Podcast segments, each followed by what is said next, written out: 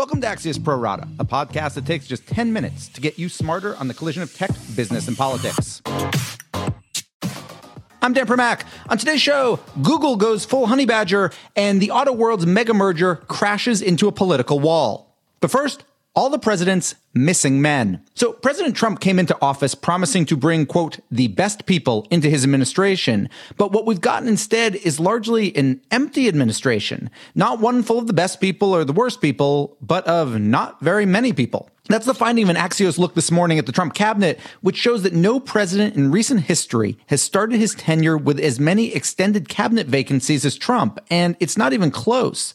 Trump cabinet positions have been empty for a whopping 1,397 days so far.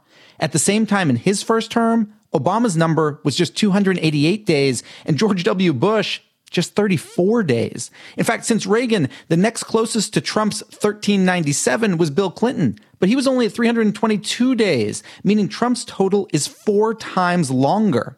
Why it matters is that we're not talking here about 10th level bureaucrats. The people we're talking about are supposed to be the ones, the vetted ones, overseeing everything from our military to our environment to our relations with the rest of the world. The folks who are there right now are stretched thin, very thin, and that's in the absence of any major crisis. If things turn bad in any arena, then the lack of bodies could begin to bite. In 15 seconds, we'll go deeper with Axios executive editor Mike Allen. But first, this.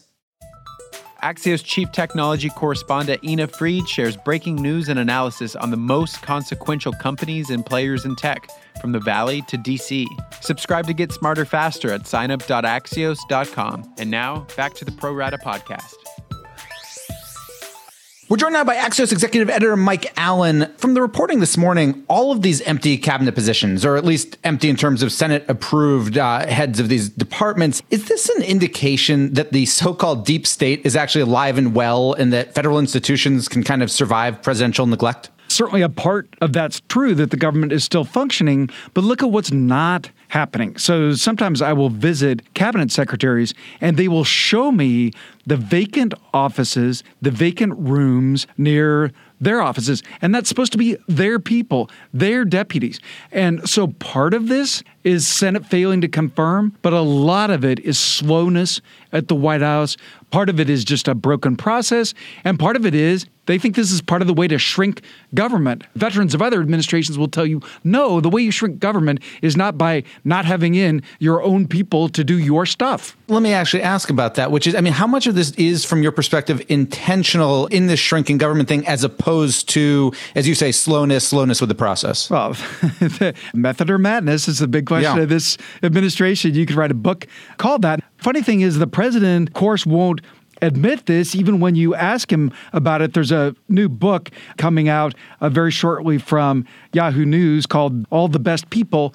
And in an interview for that, the president was asked about this, and he not only said that he had all the people he needed. He said it was a matter of how many he turned away, but he did admit that some of the people that he had picked have been clinkers. That's an old timey word. That is an old timey word. Can we read anything? You know, when I look at this, the longest vacancies, particularly the top two, EPA administrator is number one, UN ambassador is number two. Can we read something into that with where Trump's priorities or lack of priorities are, specifically EPA and UN being the top two here? Sure. As long as you and I have been covering government and campaigns, people have said people are policy. And we're really seeing it here. But the why it matters of this, Dan, is that people who've worked in that building, past officials of other administrations, former officials of this administration, say their biggest worry is the lack of bandwidth and talent in this administration. Like it's always been thinly staffed. There's never been the quality or the quantity that you would expect in the government. It goes back to the simple fact that, as you know, Dan, the president didn't think he was going to win. I was there. They thought they were going to lose Florida and therefore the election. And so the administration was never adequately staffed. They have not caught up. And that's been compounded by personnel office that is clearly sluggish and the confirmation issues on the Hill. A lot of these positions, which we're calling empty, do have acting heads. Defense, for example, has an acting head at defense. So there is a person physically in the job that just haven't been confirmed by the Senate. Mike, does this, whether it be Trump or somebody else in the next White House, does this become some sort of new normal? Because if I'm the president and I like this person in the cabinet position, do I really care if they've gone through Senate confirmation? I mean, the, the country should care because there's vetting, et cetera. If I'm the president, I've got my guy there and don't, and, and he doesn't have to go through all that. Aren't I happy? No, I think that's smart. This is a loophole that I think other people hadn't thought of or uh, didn't want to exploit. But yeah, it's incredible that there's the president's chief of staff is an acting chief of staff and has been. It doesn't seem to mind. No, that's right. And the media and the Sunday shows still call Mick Mulvaney acting. I don't know when we just decide to uh, go ahead that he is the president's chief of staff. But yeah, that goes back to December. So he's been acting for half a year now. I'm thinking back to the Axios on HBO interview last week that Jonathan Swan did with Jared Kushner. And at the end of it, he basically said, What, what do you think this administration will be remembered for? Since administrations usually only remembered for a couple things in history. And Kushner's response was bringing people to DC who aren't from DC, kind of bring these outsiders in. But when you look at the Trump, at least particularly the cabinet positions, there's very few outsiders outside of Trump's family. They're mostly folks who used to be in these departments, a couple governors, and then a couple Wall Streeters. So I guess would be the outsiders here. Really, outside of Ben Carson and Betsy DeVos, they're all insiders. You're totally right about that. A better point would have been for him to say that he'd brought the voice of other people, if that's your position, and you could certainly argue that. But you look at the cabinet members in the first term, this will give you pause, whether you're a Republican or a Democrat. If you think about this cabinet, if the president is reelected, if it's a vindication term, imagine that cabinet. But it's going to make it even harder to bring in people for the jobs who actually do the work. And that's the worry about this lack of bandwidth, lack of experience, lack of talent. Finally, Axios on HBO. Can I just ask quick preview? Uh, second episode is 6 p.m. Eastern and Pacific this Sunday night. So, Jonathan Swan abroad. Jonathan Swan will be in Italy in this edition of Axios on HBO with an exclusive look inside the monastery where Steve Bannon has been teaching and preaching populism. We also, for your listeners, Ina Fried did a newsmaking interview with the Google CEO Sundar Pichai. Well, Steve Bannon in a monastery, that makes all sorts of sense. Mike Allen, executive editor or acting executive editor of Axios. Thanks for joining us. My final two right after this.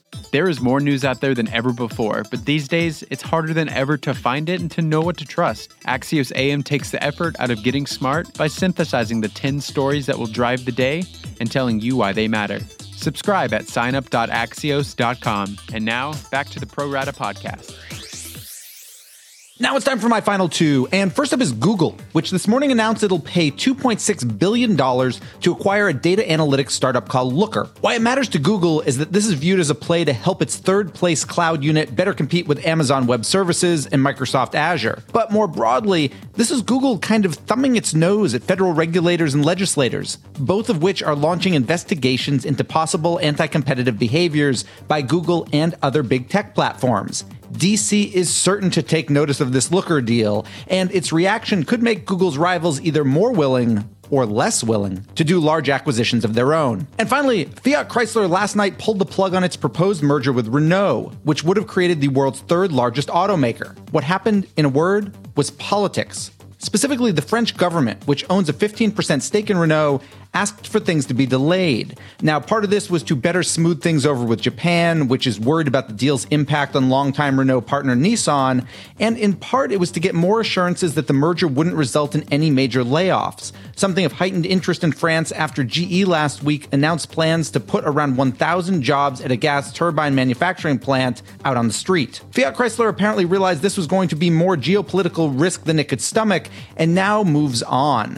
For Renault and the French government, they're left to pick up the pieces. And we're done. Big thanks for listening. And to my producer, Tim Shovers. If you enjoy these podcasts, please leave us a review. Have a great National Yo Yo Day. And we'll be back on Monday with another Pro Rata podcast.